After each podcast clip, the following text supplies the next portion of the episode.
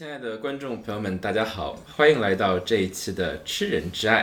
大家可以把音量调回到正常了。我知道在上一期节目之后，大家可能已经不敢开着正常的音量听我们的节目了。对，因为感觉好像你确实吓到了一些人。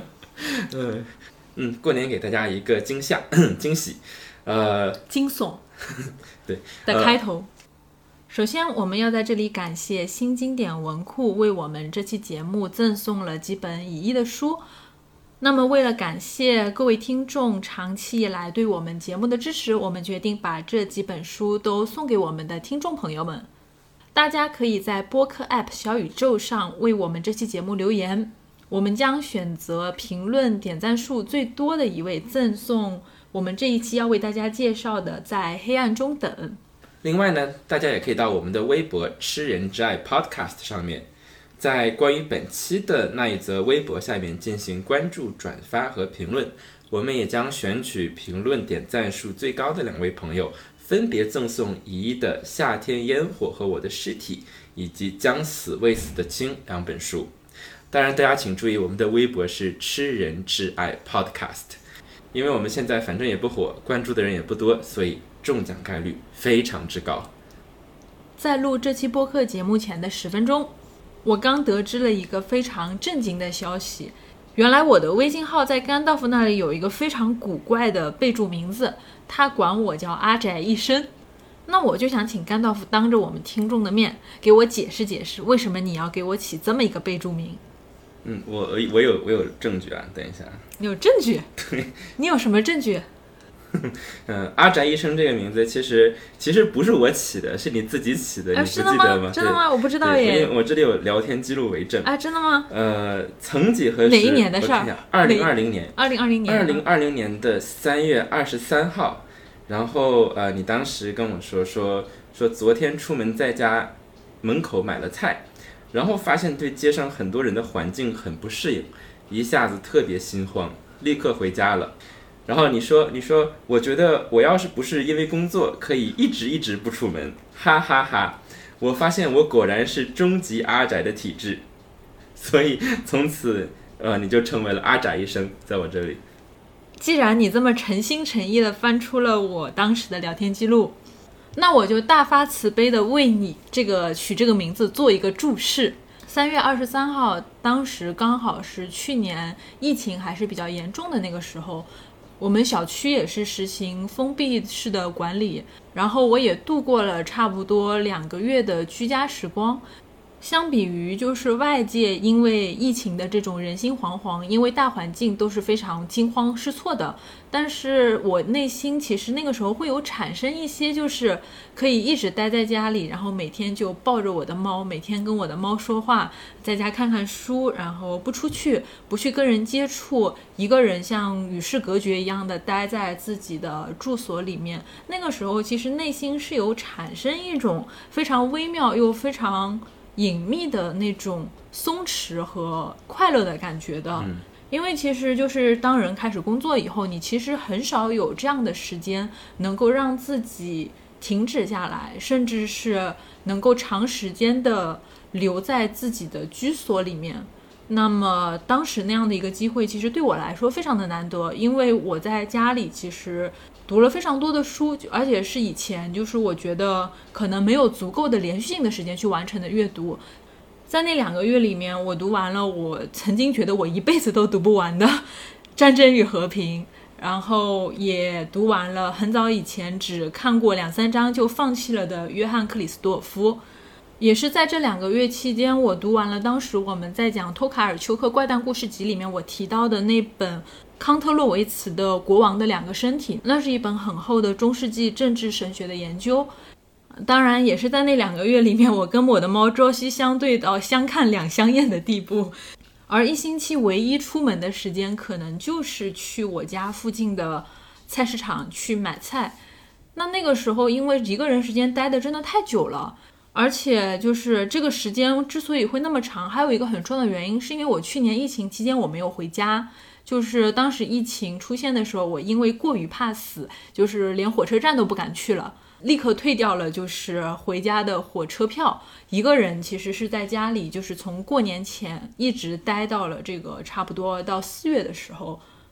就是不要为我因为怕死而退掉火车票这件事情震惊。我去年甚至因为买不到这个呃口罩，我去网上买了个防毒面具。当时还因为我买防毒面具的事情被甘道夫嘲笑了好久。所以总的来说，就是三月大概是三月二十三号，甘道夫他的那个，毕竟他。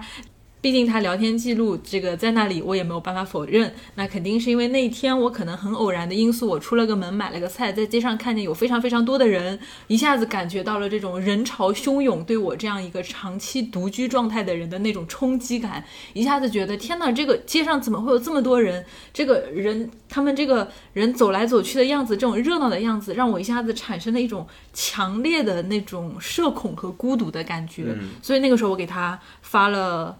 微信，我没有想到就此，我在这里就被他改了个名字。当然，的确是这样子。有的时候，我们在一个人生活很长时间之后，冷不丁一出门，忽然看到这么多的人，然后就会有一种忽然不知道要怎么和人聊天的感觉。我之前其实也是有类似的感觉，就是呃，我之前在 Ithaca 的时候，然后那个时候到了暑假，我们有一个漫长的暑假，其实。呃，你没有人来这个实验室做实验，你也不用出门，你就在家里里就可以了。所以当时我和你去年三月份的状态很像很像，就是我也是每天和我的两只猫在一起，我也非常怕死，所以我就会囤货。我我当时就是在那个。橱柜里边就会像准备那个核冬天一样，就囤好各种的，比如说罐装食品呀、纸啊什么的，就是呃，希望就是自己万一发生了什么事情不能出门的时候，然后能够有所准备。所以这是当时我的状态，就是我觉得我真的不需要其他人，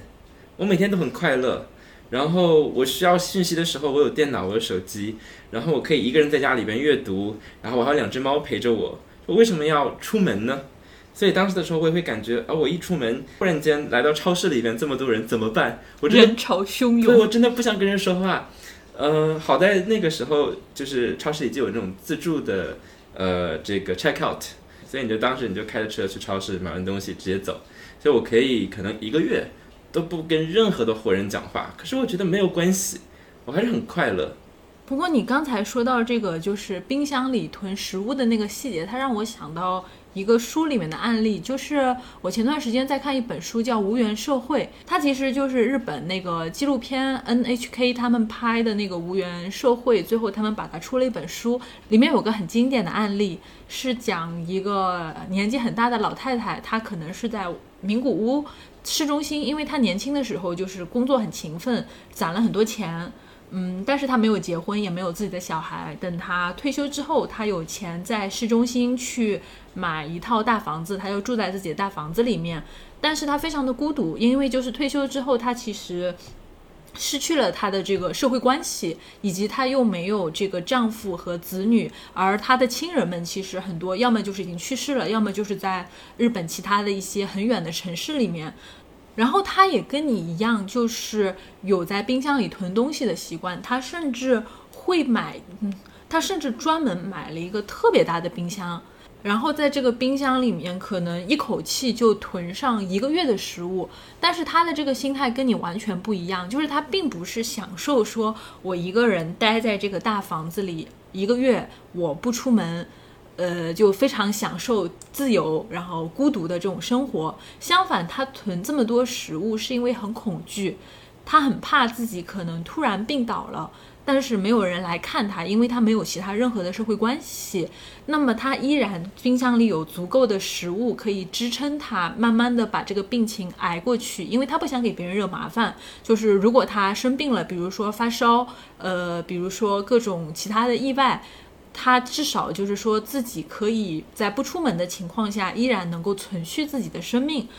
所以这个场景你其实想想还蛮可怕的，就是一个没有任何社会关系的孤独老人住在一栋就是他自己的这个大房子里面，去囤一冰箱的食物，而而他囤一冰箱食物的目的是防止自己突然生病，没有人照顾他，然后他饿死在自己的家里。嗯，所以我觉得我们两个人是很幸运的，就是我们今天很多时候在谈论宅文化，其实这里边有很多的层次我们需要区分。比如说像我们这样的人，就是可能有我们拥有我们需要的东西，当我们想要去寻找朋友、去建立社会连接的时候，我们可以这样做。可是呢，还有很多人，他们虽然处在一个宅的状态当中，可是他可能像这个老奶奶一样，他并不是那么享受这样一种孤独的宅的状态。所以今天我们要讨论的这本书，就是关于两个呃宅在一起的陌生两个阿宅，对 阿宅男女，两个阿宅男女的故事。那这本书就是我们今天要讨论的白蚁一的《在黑暗中等》。上期节目我们跟大家介绍了黑底白斑蚁一的这个动物园儿，那么作为跟上一期节目的一个呼应，这一期节目我们将为大家介绍白底黑条纹蚁一的这个经典代表作品《在黑暗中等》。当然，我们知道，对于以一这位作者，大家对他这种忽黑忽白的创作风格，一直都是有非常大的这个兴趣，因为会去讲这个黑蚁一就非常的恐怖，非常的变态，而这个白蚁一好像就是另一个极端，在它的这个稍微有一些些恐怖，甚至有时候连恐怖元素都没有的小说里面，我们会感觉到一种和黑蚁一完全不同的温情。这本书还蛮有趣的，因为它有两个主人公，然后我们是从两个主人公的视角交叉着去跟着这个故事进行递进。那么其中的一个主人公呢，他叫做本间满啊。那么这位主人公非常不幸的在一次车祸当中失明了。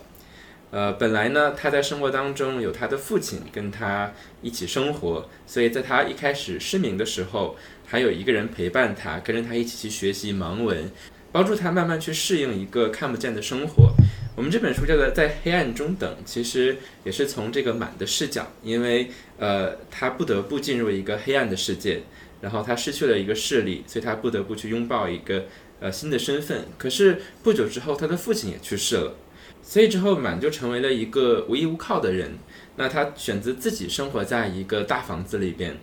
这个事情其实听起来还觉得蛮恐怖的，就是你想想看，就是你完全什么都看不见了，你一个人生活在大房子里面，就就是你对你生活的这个领域的地方完全看不见，哪怕是你再熟悉的地方，它也会变得非常的恐怖。但是实际的情况恰恰不是这样的，就是对于满来说，他在自己家的这个大房子里，他非常的舒服，他觉得非常的安全，就是他觉得自己的家就像是一个蛋壳一样，他在自己的这个家里就特别的安心。其中一个很重要的原因，那肯定是因为这个家他足够的熟悉，那么就算是看不见了，他其实也是可以通过某种本能，或者说甚至是肌肉性的记忆，他可以去感知就是周围的一个空间。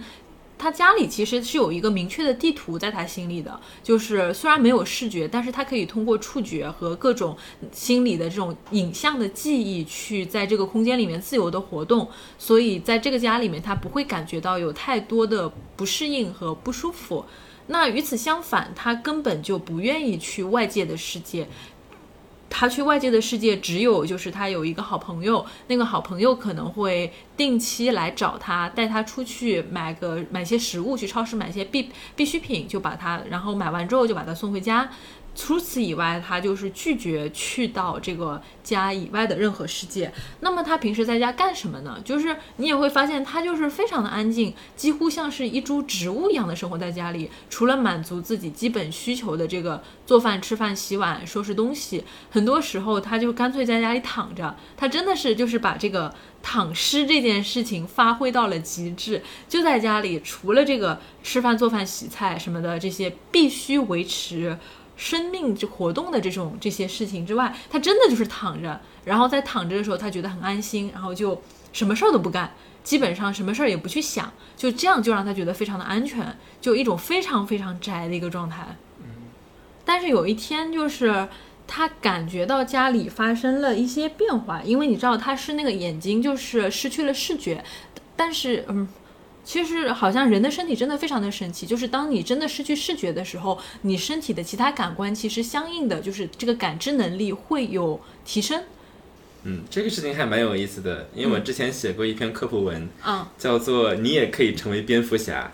就是其实我们人类和蝙蝠一样，也是可以通过回声定位的。嗨，对，所以呃，有一个加拿大的一个科学家叫做 Marvin Goodell，嗯，然后就是他呃，学习心理学的朋友可能听说过，因为他是研究这个我们的两个视觉系统的一个非常著名的一个科学家。然后他有的研究就是关于训练人们去进行这种回声定位。所以，假如说你通过训练，然后你把眼睛蒙住的话，其实你在前面有的时候，假如说给你放一个方块或者是三角形，然后他们就可以通过嘴发出这样的声音，比如说这样子，然后就相当于这个蝙蝠发出的超声波一样，然后它可以通过这个回声来知道空间当中的物体的形状。对，所以这是我们人类可以做到的，而且很多的人他其实就是。他虽然是没有意识上的视觉，但是实际上他是呃有处理视觉信息的能力。那只不过呢，这一部分信息是没有被他的这个呃意识能够进入的。所以说。比如说，有一部分的这个呃盲人，他的视觉通路其实只是说到他的这个 primary visual cortex，就是他的这个主要的视觉皮层的通路，然后发生了器质性的病变。然后，但是其实还有一部分是在一些这个比较呃前端的呃视觉处理部位的。所以说，这些人他们可能会，比如说在空间中走路，然后他说我什么都看不到。可是，当你观察他们的行为，他们能够避开这个空间当中的每一个障碍物，就是因为其实这些信息依然在被他们处理和使用，只是他们没有意识到而已。对，所以说我们的视觉非常神奇，就是有非常多的层次，不仅仅是我们能够看到，能够或者是我们能够感觉自己看到的这些信息。嗯，那对于马来说也是，因为我们知道，就是它并不是失去了所有的视觉信息，呃，它其实还能够感受到一点光。那所以我们在读这个故事的时候，慢慢会看到它这个能力会对它有很大的帮助。嗯，哎，我们所以就是刚好就接着你这一讲，就他渐渐的非常的适应他的这种家庭生活之后，突然这种非常常规化、非常城市化，让他非常有安全感的生活就发生了一些变化。比如说，他慢慢的发现他冰箱里的食物少了。诶，为什么会发现少了？因为你知道吗？他是一个盲人，他对自己的生活也是有我们刚才讲到这种老太太的危机感的，就是他必须存足够的食物，确保自己在朋友下一次来之前，他是有足够的食物，然后按照这个规律把它吃掉。所以他的每一片面包里面的每一份食物，它实际上都是按天数放的。结果非常神奇的事情是，他发现本来就是可能够吃一星期的这个面包，到第五天的时候就吃完了。说，哎，面包少了两片，然后他不知道怎么回事，但是他明明确确知道少了。那么，比如说，他有时候会感觉到他的周围好像有什么人在动，然后他好像会感觉到这个地板上好像有人走过去，就是好像空间里就是有什么东西发生了变化。然后他，但是他也没有，但是他觉得这个变化对他来说可能没有什么恶意，就是他没有感受到就是这种。变化是有什么侵犯性的，所以他就也维持现状去，呃，就没有去再去探究这件事情，而是和这些变化和平相处。就你也看出来，他确实很懒，很怕麻烦。就我觉得也有这种心态在这个里面。呃，但是有一天，就是这个变化肯定不会停在就是若无其事的这个状态嘛。直到有一天，就是这个满他要去拿一个炖锅，但是这个炖锅在他们厨房一个比较高的架子上面，他凭借着自己对于这个房间熟练的这个了解和他的这个本能性的一些可能肌肉记忆，就搬了把椅子，在这个架子旁边爬上了这个椅子去拿那个炖锅。但是他没有意料到的是，这个椅子实在是太旧了，所以当他爬上去的时候，他整个人就摔了下来。可是摔了下来还没完，就是那个架子被这个动静实在太大了，架子也倒了下来。然后满当时就觉得完了完了完了，就是可能就是各种各样的这个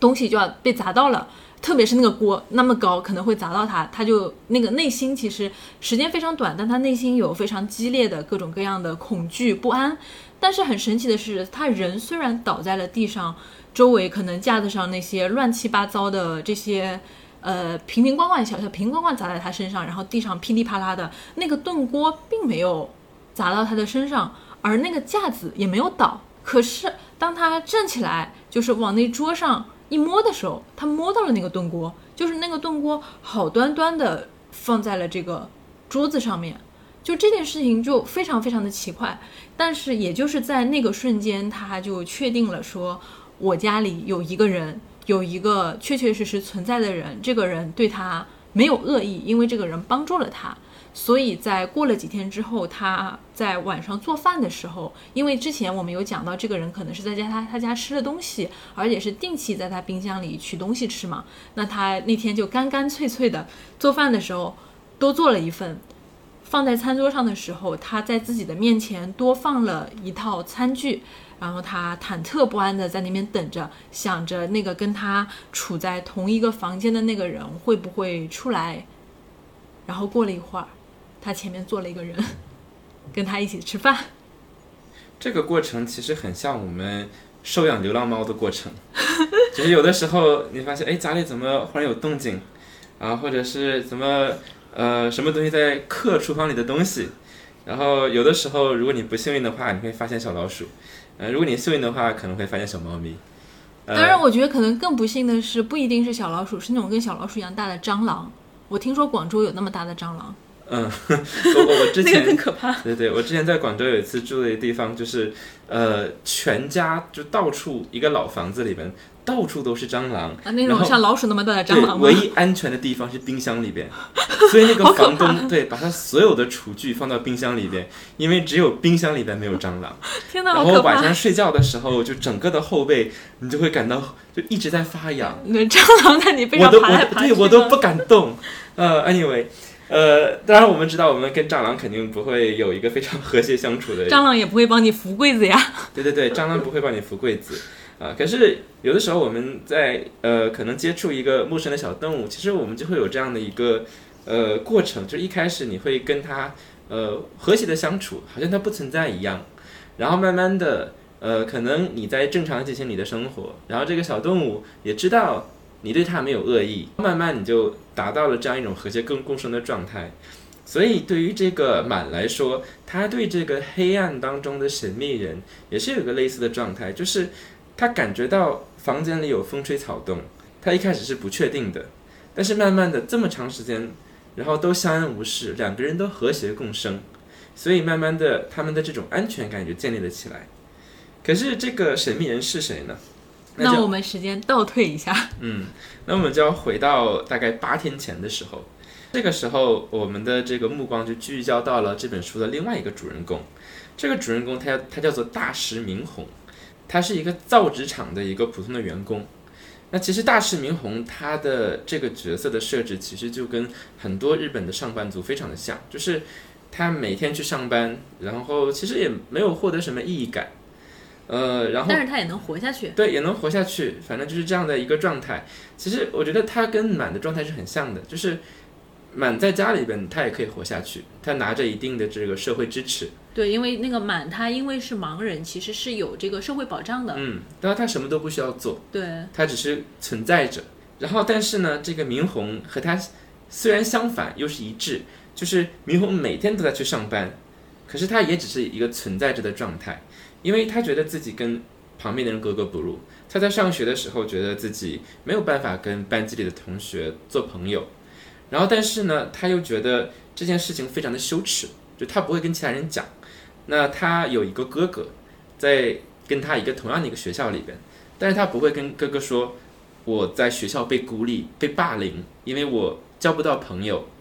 我没有办法融入到其他人那里去，所以大家反而会因为他的孤独去欺负他。对。所以这是一个贴一些奇奇怪怪的，这是一个非常可怕的循环。就是我们知道很多的这样一种就是呃霸凌的现象，在日本非常的普及，而但是在他们看来，这就是一个令人感到羞耻的事情。然后人们觉得，如果表达出来会给别人添麻烦。那么这种情况到了他工作之后，也并没有得到好转。他刚刚来到这个造纸厂，就发现造纸厂里边有一个前辈，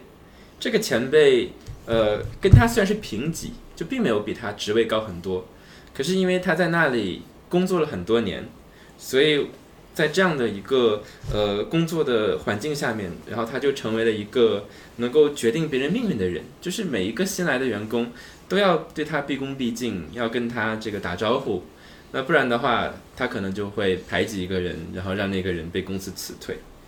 可是我们知道，明红他不是一个很善于交际的人，他很难和其他人建立连接。呃，当他来到这个公司的时候，他就成为了这个前辈去呃排挤的一个对象。他会发现这个前辈经常跟其他的员工在一起谈论自己，说啊，我们你看这个人他多么的可笑，我们不如有一天去跟踪他，看看他到底去哪里。这些话被明红偶然的听到，他就没有任何的安全感，他觉得自己每天都被别人盯着。所以说，我们可以想象，就是对于他来说，生活是非常痛苦的，就他很孤单，然后工作没有那么的有意义，可是他又必须要去来养活自己。但是他去工作的时候，又会遭到前辈的排挤。他有多恨这个前辈呢？就是他甚至产生了一个杀意，产生了要杀死他的念念头。所以有一次，这个他跟公司的另外一个晚辈聊天的时候，他就那个晚辈是都是就围在那个就是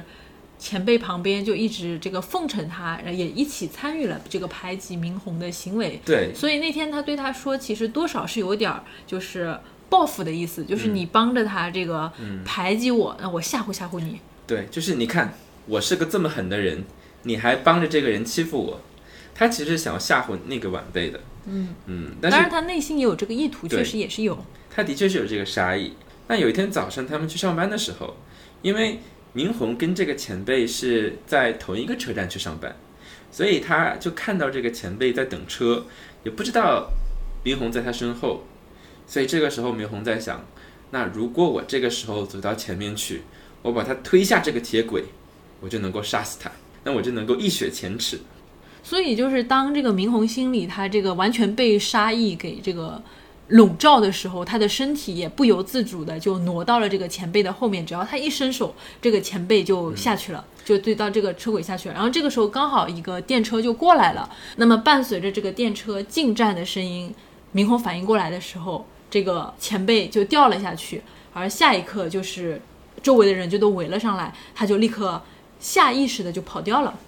因为这个事情发生的正不久前，他刚跟那个另外一个同事刚说了，我一定要把这个前辈给杀掉。那么他越想越可怕，天呐，警察立刻就会锁定杀人犯就是他。所以他那个时候其实除了跑，完全没有想到就是任何其他的方法，他就跑啊跑啊跑，就想着怎么办。不知不觉他就跑到了这个满的家里去。那刚好，因为就是说满是一个盲人，就他觉得只要待在满的家里，不去惊动这个呃房子的主人，那他就可以在这个地方躲上一段时间。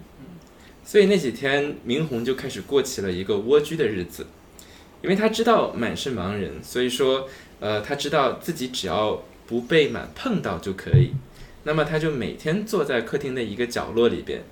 满他是一个生活非常规律的人，其实这也是一种这个建立安全感的方式，就是就是其实你生活有一些能够让你觉得很确定的事情。对，因为其实有数据，呃，就是说，呃，在这些退缩在家里边、宅在家里边的人当中，在这里边，呃，其实强迫症的概率会更高的，对，因为因为你需要这样的一种仪式，然后来获得这样一种安全感，因为你的家就是你的避风港。那尤其是对于满来说，对吧？因为对于他来说，外面的世界是未知的，那所以为了保证自己的生活是已知的，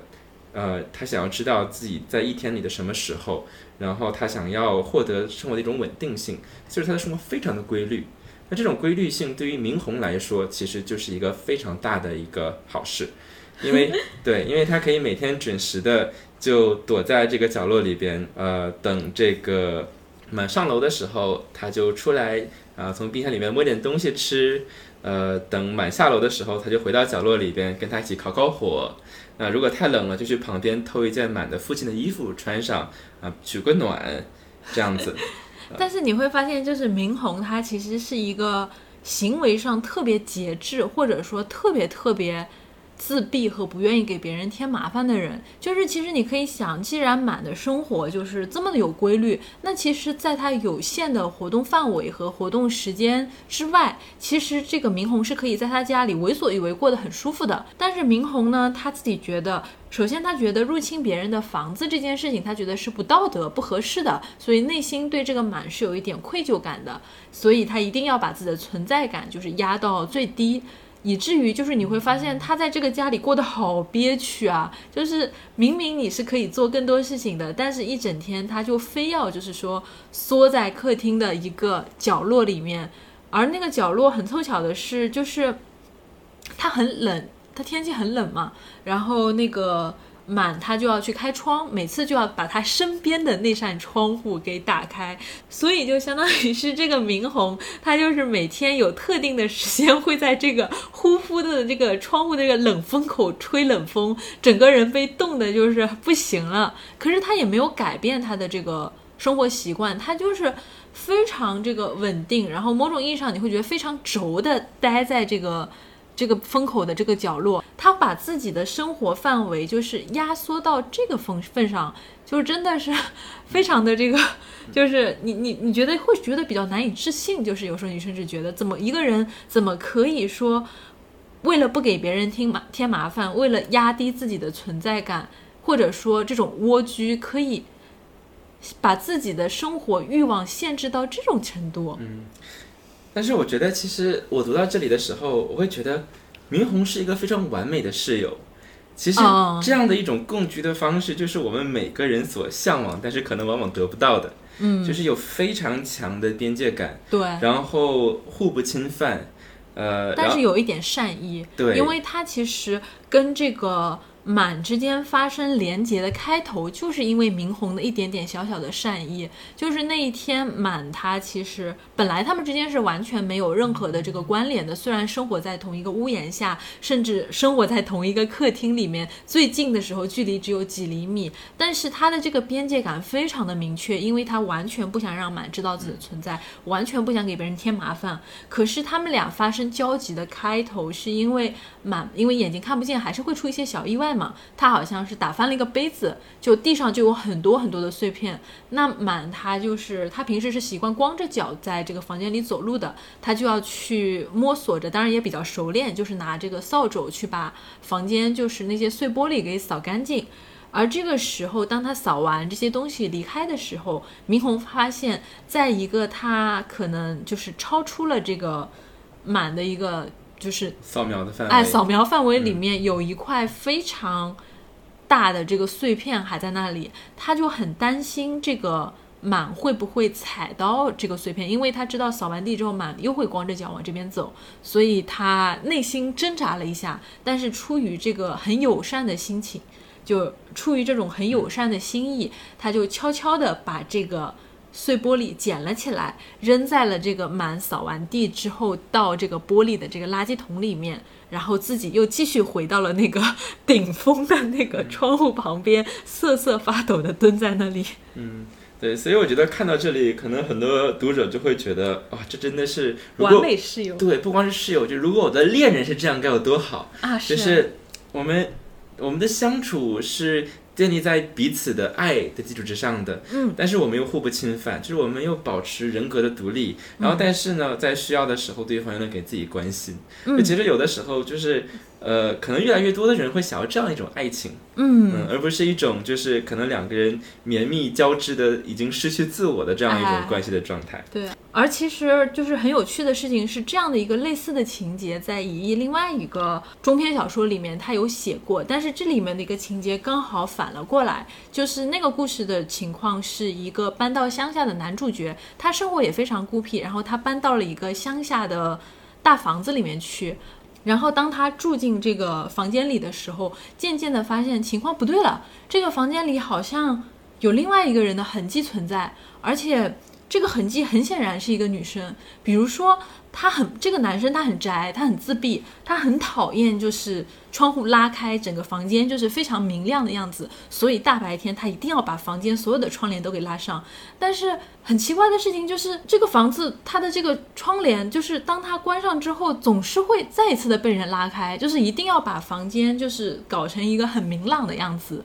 然后那个房间里的收音机，这个房间里的收音机就是它一定会在某一个时间里打开，就好像这个房间里面有人住一样。而这个房间里的电视机，它也会在某天特定的时间就是打开，甚至半夜的时候，他有时候还看见这个房间的这个电视机还亮着，里面放着一些什么频道。这些事情以及包括就是房间里面的一些东西的摆设，就是啊，比如说这个房间里有很多的小摆件，这个男生就觉得，哎呀，这些小摆件就是太这个，从他的视角来说，哎呀，觉得这些东西就是很麻烦，然后他把这些东西全都收起来了。可是当他回来看的时候，发现，哎，这些东西怎么又这个又出来了？而后来就是说这些事情，就是他住的这个家里的变化就越来越大，渐渐的这个女生的痕迹就越来越重。比如说她很她不喜欢洗碗，她吃完东西往那边一堆，但是渐渐的发现回来，哎，碗被人家洗掉了。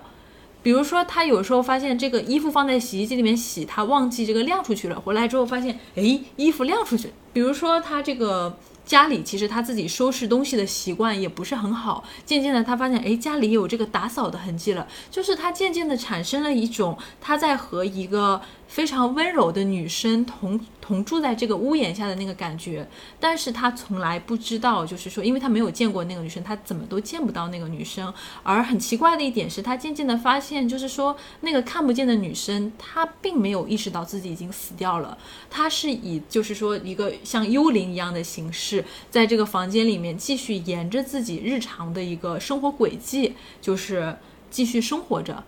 那么我们可以看到，在这样一种非常诡异的共生，就是一个人和一个鬼魂的一个共生状态中，那么那个男主角的生活状态其实渐渐的被改变了。因为那个男主角我们刚才讲过，他很宅、很孤僻，但是那个死掉的女生，她其实是一个非常热爱生活，然后很喜欢拍照，经常会做一些就是非常明朗的事情的人。比如说，他一定要拉开窗帘，让这个房间里面就处于一种非常舒服的，然后非常明朗的状态。所以，就是那个故事其实也是很温情的一个事情，就是你在和一个呃死去的女生共同生活的过程中，渐渐打开了自己这种闭锁的心灵，去呃享受生活。那么，故事就来到了这两个人相遇的一刻，因为刚才我们讲过，就是呃，当他们开始一起吃饭的时候，就相当于。真正的承认了彼此的存在，那这个时候其实满是知道他的身份的，因为有电视机嘛，所以说在电视上这个满也会听到这个杀人犯在逃的消息，而且之前呢，在这个前辈死掉的那一天，那满的家里边有警察来跟他说说，你知不知道刚刚发生了一起杀人杀人的案件啊？然后所以你小心一点。对，而且刚好他家那那些就是细微的变化，就是从那天开始的。嗯，所以说满已经知道这个人的身份，他甚至连对方的名字大师明红都已经知道了。那之前满在这个看电视的时候还在猜说啊这个事情好惨，然后这个尸体要怎么清理等等等等。我后来还一不小心的去查了一下这个事情，然后后来发现其实这个背后就是现实是比这个故事要黑暗的多的。就是因为我之前看了一个纪录片，然后是关于在日本的很多这种在工作高压下，因为这种耻的文化，就他们不想要说我很累，我不能再继续了，呃，然后然后每个人都不敢暴露自己的这个抑郁，所以说就会有很多人不幸的就去呃跳轨自杀。可是令我非常非常震惊的是，就是在这样的事情发生之后。其实，往往这些人的家属，他们不单不会受到一些政府的支持还有帮助，反而会继承很多的债务。就是因为我们知道，呃，这个这件事情发生了之后，肯定涉及到很多的这种呃清理，嗯，然后所以说这个火车的公司，呃，应该叫地铁的公司，嗯，他们会把账单。就送给这个逝者的家人那里去，嗯，然后之后同时呢，这个楼里边的这个应该叫物业还是叫楼管啊什么的，嗯。然后也会给他们一个很高昂的清洁的费用，嗯，所以说这是一个非常严重的问题，嗯，就是一方面我们有这样的一个文化，让人没有办法去为自己遇到的问题去寻求帮助，嗯，然后同时那些呃不幸的失去了生命的人，他们的家属要为这样的一种不幸继续的承担更多的债务，所以这是可能现实比小说里面还要黑暗的一个地方。嗯，呃，那么回到我们的故事里边，虽然满已经知道明红他的身份是谁是谁，呃，可是因为之前发生的种种的事情，他知道明红是一个没有恶意的人，所以反而两个人在这几天的相处的过程当中，找到了一个非常舒适的一个哎，平衡点，对共存的方式。嗯因为其实呃，我们刚才提到满，他唯一的一个和外界的交流是他的朋友，叫做何之。那么何之就是一直在鼓励他说，你要自己出去，你要去，不能一直在家里边待着，你要去和外面建立联系。所以何之很想要帮助满去呃回到这个社会的生活里边。可是满其实他的状态是非常消极的，因为对于他来说，外界实在是太不可控了。一开始，当他知道这个明红的身份的时候，其实一开始他的想法甚至是，我知道他是一个杀人犯，但是我不在乎他对我怎么样。他在想，如果他对我做任何的坏事，我大不了就咬舌舌自尽。对，这很有这个话出现了好多次。说，大不了我就咬舌自尽，对，就是。对，不要管他，不要管他了。就是他一有恶意，我一定咬舌自尽就算了，就是没什么，没什么，没什么别的方法的。他不在乎这件事情，就他不在乎自己死掉。那可能也恰恰是这样的一种心态，就是我到了这样的一种无所谓的呃一种哎心态里边，那我不如试着去和你相处。一开始他其实也没有说试着跟你相处，反正你在不在我无所谓，大不了就自杀。但是随着两个人的这种联系开始慢慢的深入下去，他会说，哎，那我就试着跟你相处，反正不管怎么样，我都有个底线在这儿，大不了我就自杀，我无所谓的，我就活成这个样子了，没有什么太多的这个恐惧和不安。不过我们在讲这个故事的时候，其实觉得很有意思的一件事情是，我们会发现这两个故事主人公他们的心态，或者说他们对于宅在家里宅着不出去、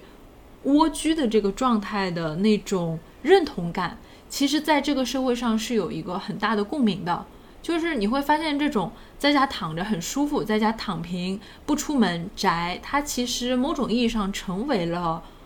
一种甚至你说这种宅文化，它甚至成为了一种非常普遍性的在青年群体里面的一个现象。就是曾经就是有调查就有显示，就是说在日本从二十五岁到这个三十五岁之间的之间的这些男性青壮年里面，有很多人他根本就不愿意就是从学校里毕业，就会他会一直延毕，就是拖延到这种脱无可脱的状态，然后才毕了业，或者干脆就直接肄业了。然后就算从那。而就算他们从学校毕业了之后，他们也就是拒绝去走向社会，更愿意就是把自己关在家里做一个宅男。就是这个，其实在日本的社会里面是一个非常普遍的一个现象，而且是年轻人。就是如果说我们刚才讲到的是一个，就是像无缘社会里面讲到，其实那里面的一些就是跟。呃，在退休之后失去了所有社会联系的那些老人，他们其实很多是因为他们这个。退休和年龄大这件事情切断了他们跟这个社会上的那些联系，但是我们会发现有很多的这种年轻人，他们反而在自己其实身体条件非常 OK，甚至你可以觉得就是充满希望的一个年纪，他们表现出了一种非常丧的这种情绪特质，更愿意就是在家里宅着不出门，拒绝社会，拒绝跟他人去产生一些接触。嗯，其实不只是年轻人。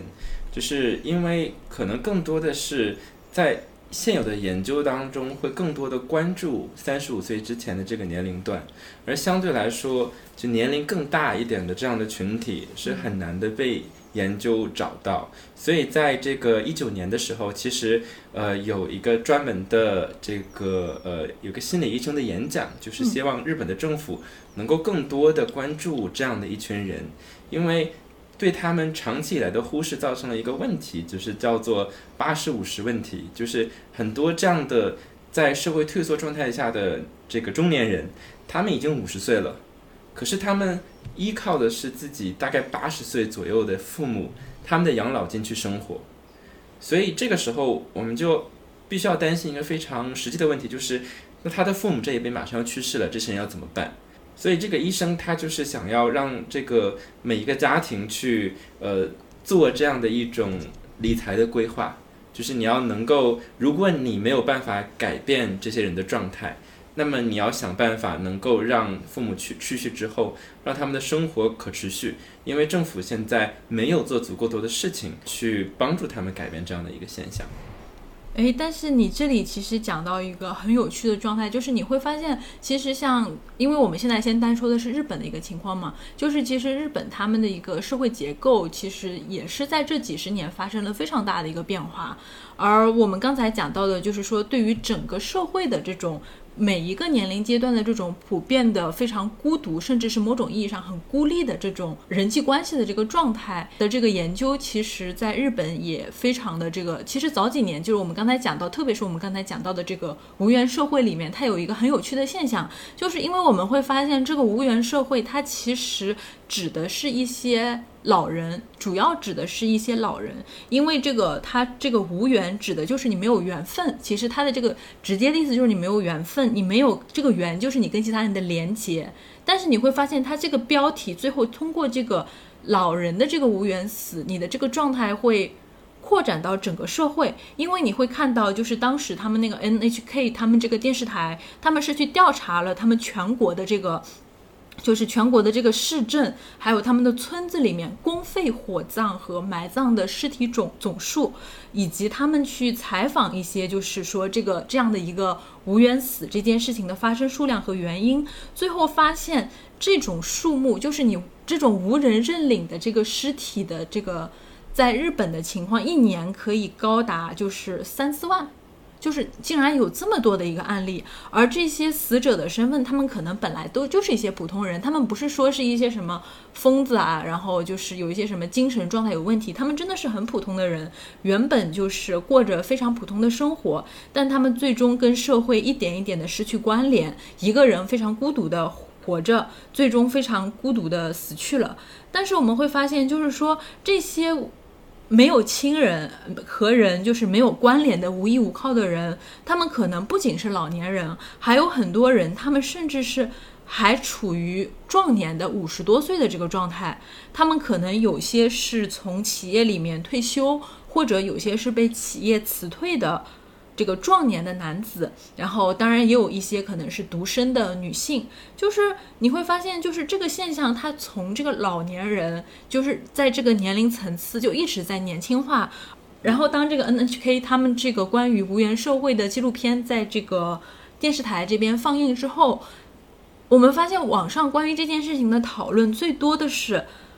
我说不定也会无缘死，就是。你会发现这件事情的波及，它成了一个整个社会性的事情。连那种二十多岁、三十多岁的这些青年人，他们看到这些老年人的处境之后，他们也产生了一种很恐惧的情绪，因为他们意识到，就是说这种不想给别人添麻烦，然后不愿意去跟人建立那种很真实的情感连接，呃，人和人的之间的这种联系也非常微弱的状态，其实就是每一个人的情况，它不分年龄阶段。然后也不分你的这个，就是整个人的身体状况，不分性别，它在整个日本社会都非常普遍的存在着。然后这种就是无缘死的这种状态，就包括就是你可能到死了都没有人知道这个死了的人是谁，呃，你可能就是你在你会死在路上，你在冬天的时候冻死在路边，你可能饿死在路边，就是这种。很凄凉的这种死法，让很多的，就是年轻的人内心也产生了一种很强烈的这种震撼感和恐惧感，因为这可能就是几十年后他们的未来。嗯，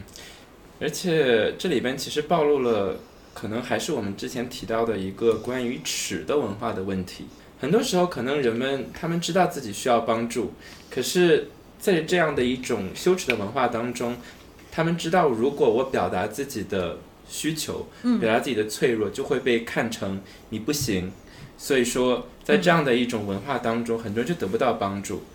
我最近看到一个摄影的作品，我觉得非常震撼。然后他是一个叫做冈原公佑的一个日本的摄影师，他的作品，他把这个作品系列叫做呃一把手，意思叫做就是就内心的平静。然后他关注的是在日本当中，呃，这种女性她的自我伤害的情况，就是有很多的女性，她们是经历了性侵，或经历了这种家暴之后，她们到了一个非常呃孤独的状态，但是她们没有办法寻求帮助，所以她们生活在精神的压力当中，然后她们在日常生活里边会有这样一种自我伤害的情况。那么在他拍这一组照片之前是没有人关注这样的现象的，就很多的时候，呃，可能他拍摄的对象就是如果没他没有跟他联系的话，那可能就没有人会对他产生的一些就是自我伤害的行为产生干预，可能很多无辜的生命就这样消失了。然后令我非常震撼的是，有一个呃，他的被拍摄的对象一次跟他谈话当中。然后在最后的时候，他问他，他说：“被人爱是什么感觉？你可以告诉我吗？”就是所有的这些人，他们是需要帮助的，可是他们因为没有办法去表达，他们的表达被抑制了，所以他们就被和其他所有的这种联系切断。那这种联系的切断，就导致这些需要帮助的人，他们没有被看到。所以我觉得这是一种呃很无奈的现象。因为合适的心理支持的系统不存在，或者是它难以被人们找到，或者是我们抑制了人们对于寻求帮助的表达，或者是我们病理化了一个人的脆弱和情绪上的挑战，使得人们没有去寻找或者是获得应该获得的帮助。诶，你刚才讲到很有趣的一点是，你会提到，就是说，在我们现有的社会系统里面，我们其实对于人的这种在情绪上这种对于孤独的感知，或者说这种孤独的处境，能够给到的精神性的支持是非常薄弱，甚至是完全被忽视的，因为我们其实更愿意去。病理化就是说人的孤独感，你为什么会感到孤独和空虚？因为你可能太脆弱了，精神太脆弱、太敏感了，可能然后甚至有人会去污名化抑郁症的情况，然后甚至就是有各种各样的情况，就是你表现成一个脆弱、孤独，然后的这种状态，就会呃，可能在这个社会上你就会处于一种弱势的这个状态。但是与此相对的，你会发现与精神生活相对的是，我们的整个就是。社会结构就是整个城市的基础设施，它其实越来的越方便你独立生活。就是比如说像日本他们出现的这种二十四小时的便利店，你基本上是可以在便利店买到你生活需要的一些基础的各种各样的生活需求。或者我们两个，对吧？嗯，就是当我们在隔离的时候，其实所有的东西我们都可以获得，我们不需要出家门。对，所以就是这个，就是当时在这个。呃，无缘社会里面，就是有人说过，就是说为什么我们会出现这样的一个社会情况？它其实是有很多的原因。第一点，它其实是因为，就是说我们整个城市和农村之间的这种。社会结构已经发生了一个很大的变化，因为尤其是像在日本，我们会看见日本它其实有很多的这个小城市和村子里已经出现了高度老龄化的状况，就是基本上就已经没有人了。一个村子里的青壮年，他都会选择前往大城市。但是这个时候，你会看到与这个每况愈下的这种中小城市，这种他们情况就越来越可能人越来越少，人口越来越少，发展越来越滞缓的这样一个中小城市相比，我们就会看到滞留在这种大城市里面的这种呃这种没有办法回到故乡的人，他其实也在变多。就是你可以想到，就是说青年他从一个就是小城市跑到大城市去工作，他造成某种。某种意义上，这种行为它其实反而也加剧了，就是中小城市他们这样的一个衰退的一个过程。所以你会看到很多离开。乡村的人，他伴随着这个乡村，就是他故乡的衰弱，他反而成为了一个没有故乡的人，因为他除了留在城市，他已经回不到自己的乡村了。那么第一点，其实就造成了他跟自己的一个故乡在这个地理上和心理上的这样的一个分离。而第二点，我们会看到，伴随着这样的一个城市和呃，这种乡村之间的一个社会结构的变化，日本他们传统社会的家庭形态其实也发生了变化。那比如说，就是你会看到曾经像，比如说像上个世纪这个呃小津安二郎他们那一代的电影里面，我们就会看到那种日本大家庭里面，就是那种像樱桃小丸子似的，你这个爷爷奶奶、爸爸妈妈，然后樱桃小丸子和姐姐就是三四三世同堂，一家人就是待在一起，就是你的生活其实是可以得到这个你的家人的支撑的。但是你会发现，到现在其实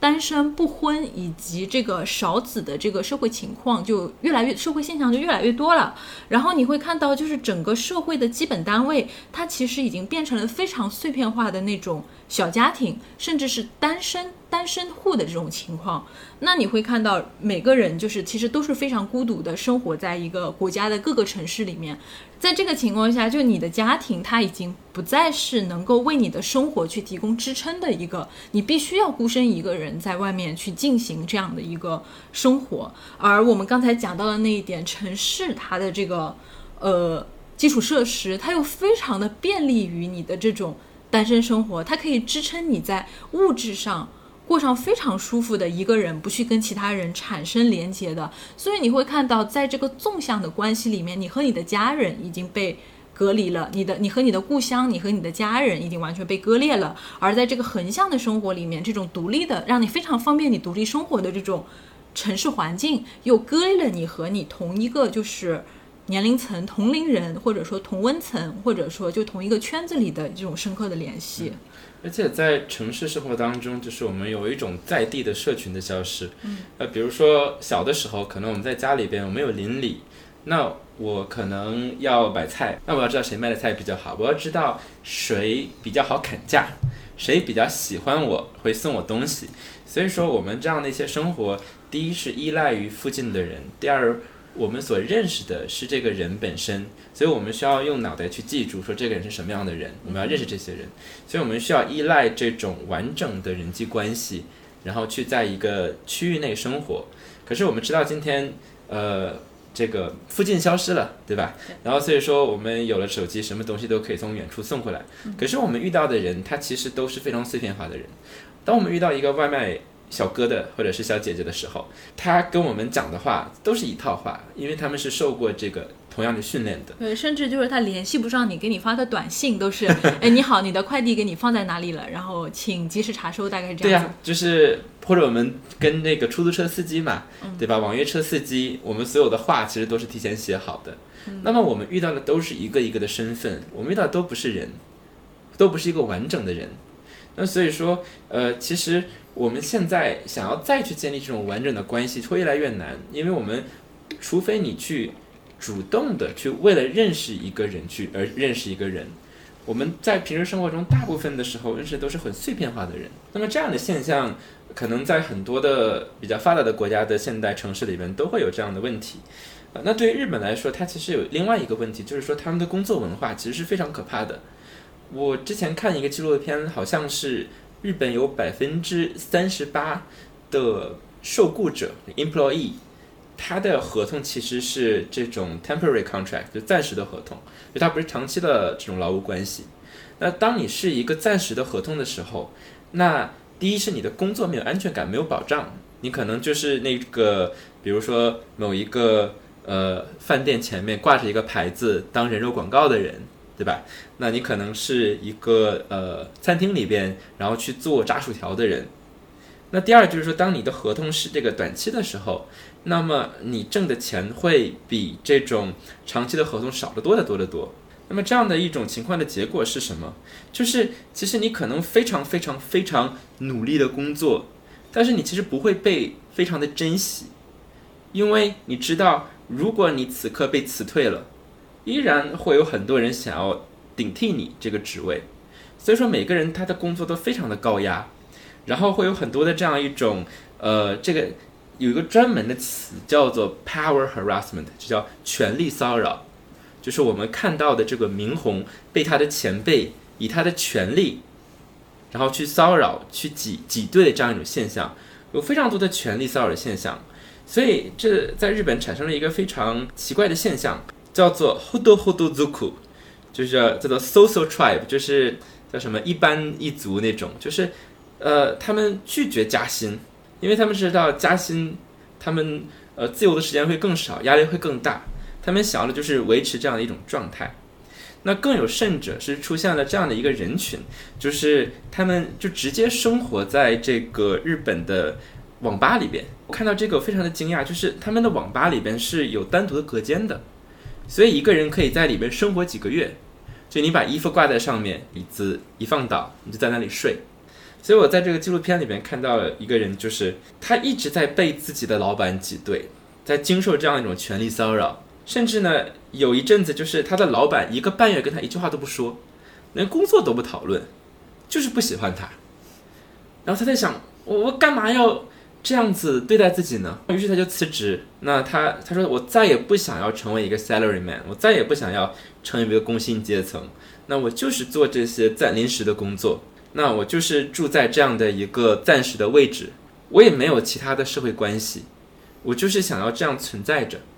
但但是我还是有个梦想，我想要攒钱，我想要在每个国家都生活几年。他说我不一定要 hold on to Japan，他说我不一定就要留在日本这里。就最后那句话，我听着非常的心酸。就是他他觉得这个社会并没有让他有那么的留恋，他只是想要坚持到可以离开的那一天。所以你刚才讲到的，就是说日本企业它这个雇佣制度的变化，某种程度上它也加剧了，就是说我们刚才讲到的这种个体的孤独感，甚至是这种没有支撑的感觉。因为更早之前我们讲到的，就是说整个就是单身化的这样的一个社会趋势，它其实已经削弱了一个家庭对于个体的这样的一个保护力，而同时我们又看到这样的一种非正规雇佣的这种方式，它又削弱了企业它其实。对个体的这样一个支持，所以你其实会看到，尤其是像日本这样的一个社会，我们会看到家庭和企业，其实在他们传统的这个关系里面，对于个人的支持是非常重要的两个支柱。但是我们会看到整个社会结构，就是现代日本社会结构的一个变化，其实就是在一点一点的去切断，就是个体的他能够从整个社会上获得的各种各样的支持。就是你会发现，最后人就变得非常的孤独。而与此同时，就是其实还有一个很重要的一个现象，或者说，因为我们看到的那现在好像这种状态，它其实是一个，就是好像社会一直在切断你的联系，你是完全被迫的，就是你是完全被迫的，就是你被迫宅，然后你被迫孤立，你被迫孤独，被迫无助。但是渐渐的，你又会发现，其实很多人真的宅的很快乐。就是你会发现，作为一个反面，就是说有很多人他真的是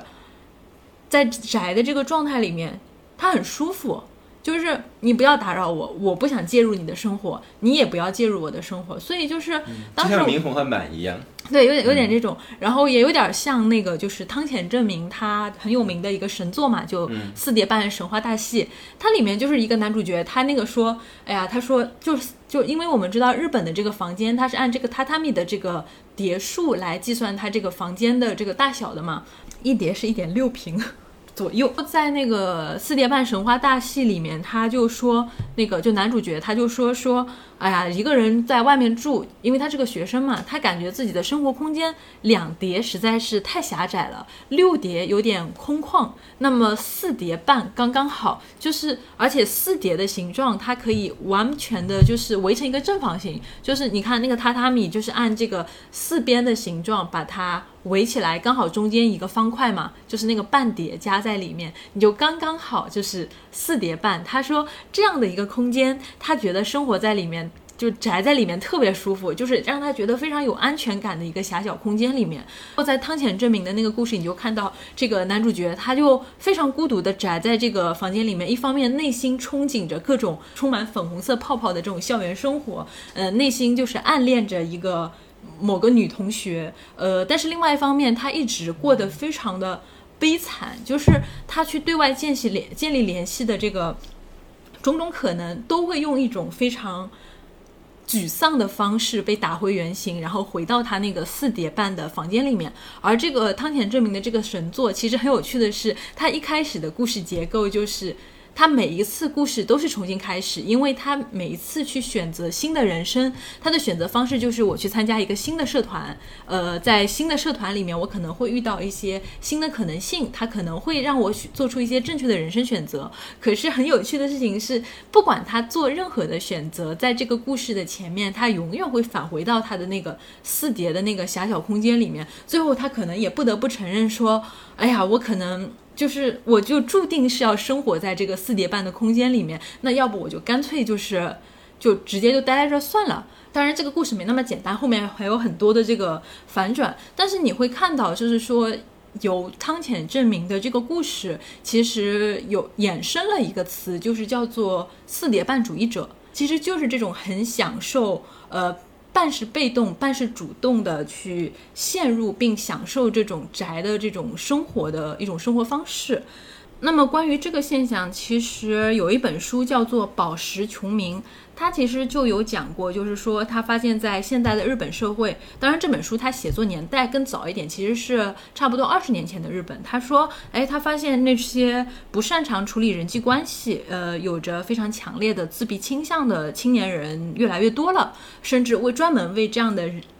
人发明了一个词，叫做“胶囊人类”，就胶囊人类。他说。他们的生活就好像是被一层无色透明的胶囊给包围着，他们和外部的世界有一层厚厚的屏障。这些人，他们从来不与。别人交心，既没有体验过亲密的人际关系，也不愿意自己去主动涉足这种关系，也非常恐惧，就是说踏入别人的心灵世界，因为他很怕会自己的行为会伤害到别人。当然，更重要的事情，他其实是很厌烦别人反过来入侵到自己的这个精神世界里面。那么他们在做这个研究的时候，会发现，就是所谓的这个。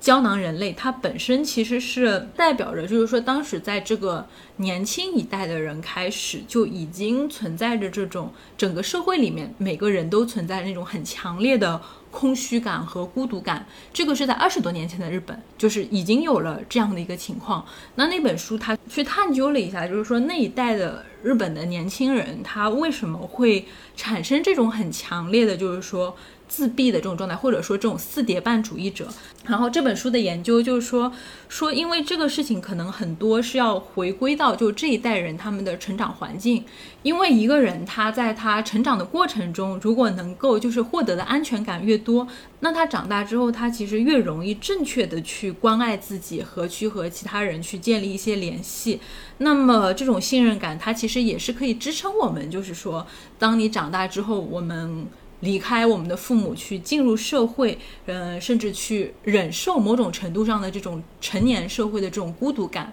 但是那一代人，他们其实本质上就是很缺失这种信任感的能力。这种能力的缺失，就是说它是来自于当时的日本社会，或者说是战后的日本社会，他们非常典型的一个家庭模式，就是。他的这个家庭模式的组合，就是一个非常勤奋的上班族的父亲，然后加一个非常热衷教育的家庭主妇母亲。就是我们会看到，就是在很多的这个日本的电影里面，甚至是动漫里面，其实都是有对这样的一个非常经典的这个呃家庭组合方式有这种。呃，描绘的，当然我们会看到，就是很多时候我们看到的这个家庭方式，它其实是还比较温情的，对吧？这个爸爸辛勤的工作，然后妈妈在家里全职教育孩子、照顾孩子和丈夫的这个生活。但是我们也会发现，就是说，因为刚才你也讲到嘛，就是日本社会的一个，就是在职场，其实对于男性有一个很强的，就是高压的这样的一个。一个状态，以及我们会在这种非常经典的家庭模式里面，我们其实会发现，很多时候这种工作狂的父亲都是有暴力倾向的，就很容易产生就是说暴力倾向，因为强烈的就是这样的一个工作压力会造成就是。他们在情感或者说情绪问题上的一些缺失，所以这个时候你会发现，这种非常经典的日本战后的家庭结构，就是我们刚才讲到的一个非常勤奋的上班族的父亲，加上一个非常热衷教育的家庭主妇的母亲，它的本质的关系，或者说更深层次的家庭模式，是一个具有暴力倾向的工作狂父亲，加一个为了丈夫去奉献一切、形成依赖共生关系的家庭主妇母亲。就是其实它的这个整个社会背后是存在着这样的一个扭曲的一个家庭结构的这种模式。在这样的一个情况下，家庭暴力出现的概率是非常非常的高的。绝大多数的女性她没有办法，就是说离开这种家庭暴力的这种很扭曲的模式，是因为对于那些就是呃处于这种家庭暴力一端的这个女性来说，她既缺乏这个作为独立女性的这种价值感，同时又因为丈夫的这种忽视家庭的行为，她甚至会失去就是说作为一个家庭成员的这种尊严感。那她反而只能通过就是忍耐这个丈夫的暴力，然后通过自己的这种忍耐，让丈夫离离不开自己对于她的忍耐和照顾，进而在情感上反向的去控制住这个丈夫。所以，对于就是这样的一个家庭范本，就是说这样一个非常常见的家庭模式，最后会看见，就是他们成为了不愿意成长为父亲和丈夫角色的儿子，和不愿意成为母亲和妻子角色的女儿。就是你会看到，在这个家庭里，其实会出现这样的一个问题。所以在这个情况下，我们刚才讲到的，就是日本的他们一个青年甚至是壮年，越来越拒绝就是离开学校，然后越来越拒绝离开自己的房间走向社会，更愿意把自己关在家里做一个就是阿宅。其中尤其是就是这在这个宅文化里面，我们刚才称的讲后讲到的这个宅男嘛，他们其实也会体现出这种对于性以及两性关系的一个。强烈的这种漠不关心的状态，但是你会看到他们不是没有性冲动，他们也会去买这个一些成人杂志，去看一些就是相 相关的这种影像，但是他们不愿意去和现实中的女性去产生一些发生一些关系，因为他们其实有在抗拒和抵触这种。真实的这种性关系，就是当你去跟其他人建立真实联系的时候，你其实也是把自己暴露在了让你很安心的宅之外的这个社会评价体系下面。这其实本身就是说，这种宅文化，它是对于一种社会压力的一种可能说是反弹。嗯，刚才这个事情让我想起了一个公司，就是他们。为了帮助这些在家里边出不去门的人重新建立社会关系，他们就拍了这些 DVD 的短片。嗯，那个电影就是一个女性她的眼睛，然后盯着这个镜头，所以就是让帮助这些人训练在家里面建立眼神交流。他就看着这个影片，然后电视里边有一双眼睛，对帮你预演这个出去看到人练习这个眼神交流和人建立联系。呃。我们今天其实谈论了很多的话题，然后他们的现象很相似，那就是呃一个人他待在家里边不出门，但是我觉得背后有一些层次，最后我想要去呃梳理一下。呃，首先呢，我们谈到了一个现象是日本的这种社会退缩，这个 hikikomori，然后很多人他们呃在家里边。他们没有办法去和外面去建立这种真正的呃社会关系，所以说他们不工作也不上班，呃，就待在家里边不出门。那么另外一个是谈到了一个宅的文化，所以说我觉得呃这里边有些不同需要我们进行一下区分。其实跟我们节目一开始的时候谈到的，就是像我和阿卓这种享受独处的状态，和像呃那位老人在家里边的状态的这种不同一样。就是今天我们可能在国内也是，很多时候我们会甚至在庆祝这种丧文化或者宅文化，呃，比如说我们知道这个呃“人间不值得”这句话非常的流行，对吧？那很多时候这样的一种丧和宅的文化，它是作为一种对于主流的这种心灵鸡汤式的或者是这种福报式的文化的一种反文化。你这让我想到当时奇葩说，当时谁在那讽刺说：“你们别看那谁说着人间不值得，他自个儿在那使劲的圈钱。”嗯，就是就是我们就听到了太多的这样的鸡汤，然后让你好好工作啊，努力呀，然后但是大家又对现实很了解，就是我们知道，并不是努力就会有结果的，很多时候你的努力是没有结果的，甚至。比如说，在一些互联网公司的程序员，他到了三十五岁的时候，可能他努力了这么长时间，反而要面临一个失业的问题。所以说，这样的一种反文化，其实会越来越多的被人们关注到，因为大家知道这种传统的这种机械，它是很虚妄的。然后再就是，通通过这样一种宅文化，又诞生了很多这种呃以庆祝宅文化的以为为核心的爽剧，就很多的这种动漫的主人公，他可能是一个呃非常宅一无是呃一无是处的少年啊，或者废柴，对废柴的中年人，然后他们哎忽然间找到了自己的这个人生的意义，等等等等等等，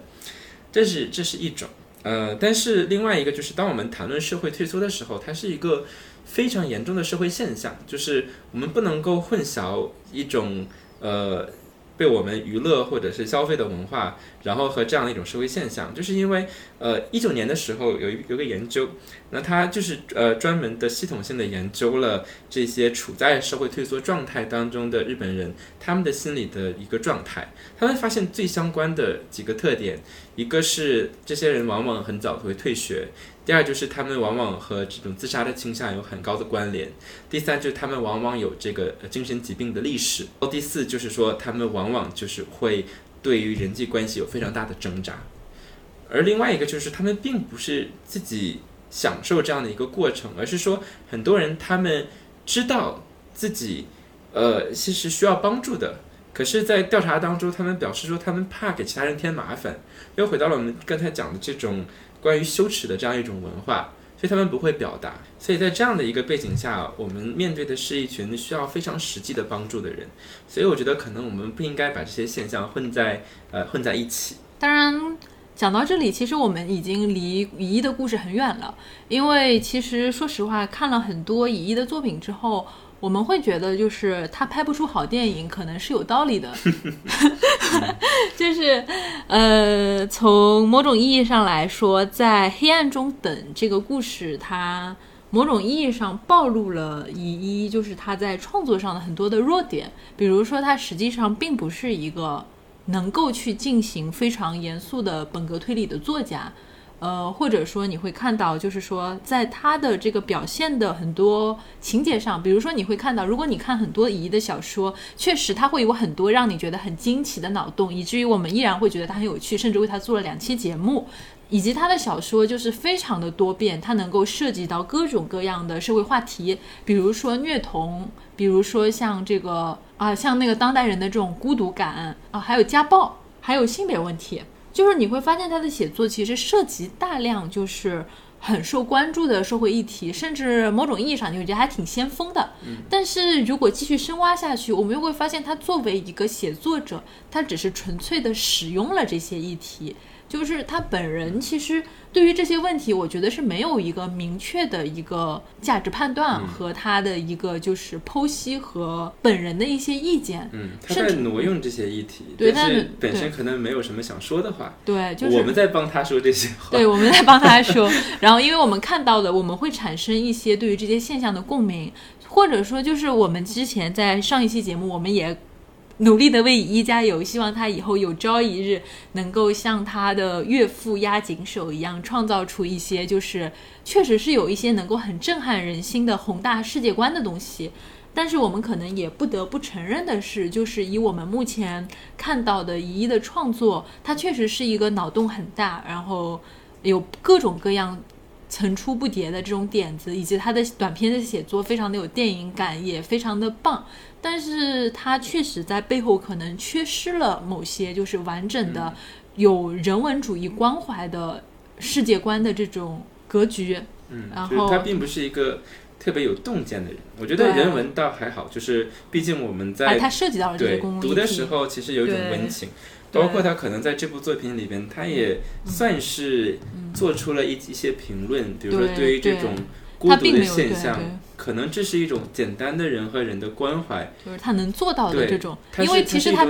当然，因为就是某种意义上，乙一他自己可能也是属于就是这一代我们刚才说的胶囊人类，就是他其实我觉得更多的可能是作为胶囊人类本人写胶囊人类状态的这种这种处境，就是他他可能就是身在这个时局中，但是他可能没能就是也是去客观的跳出这个状态去进行。呃，一些更深层次的思考和这种文学上的构架，当然他也是个导演，就可能更缺，就是你看在文学上都有这么多的一个我可能说被人诟病啊，不不能说被人诟病，就是对，我们就到这儿吧。就是，所以总的来说，就是我们会推荐大家去看《一夜》，因为确实你会被他的各种各样的脑洞去折服。但与此同时，我们也确实会意识到，就是说他有他非常明确的短板存在。那我们这一期的节目到这里就结束了。如果大家喜欢我们的节目，欢迎在爱发电上为我们发电提供支持。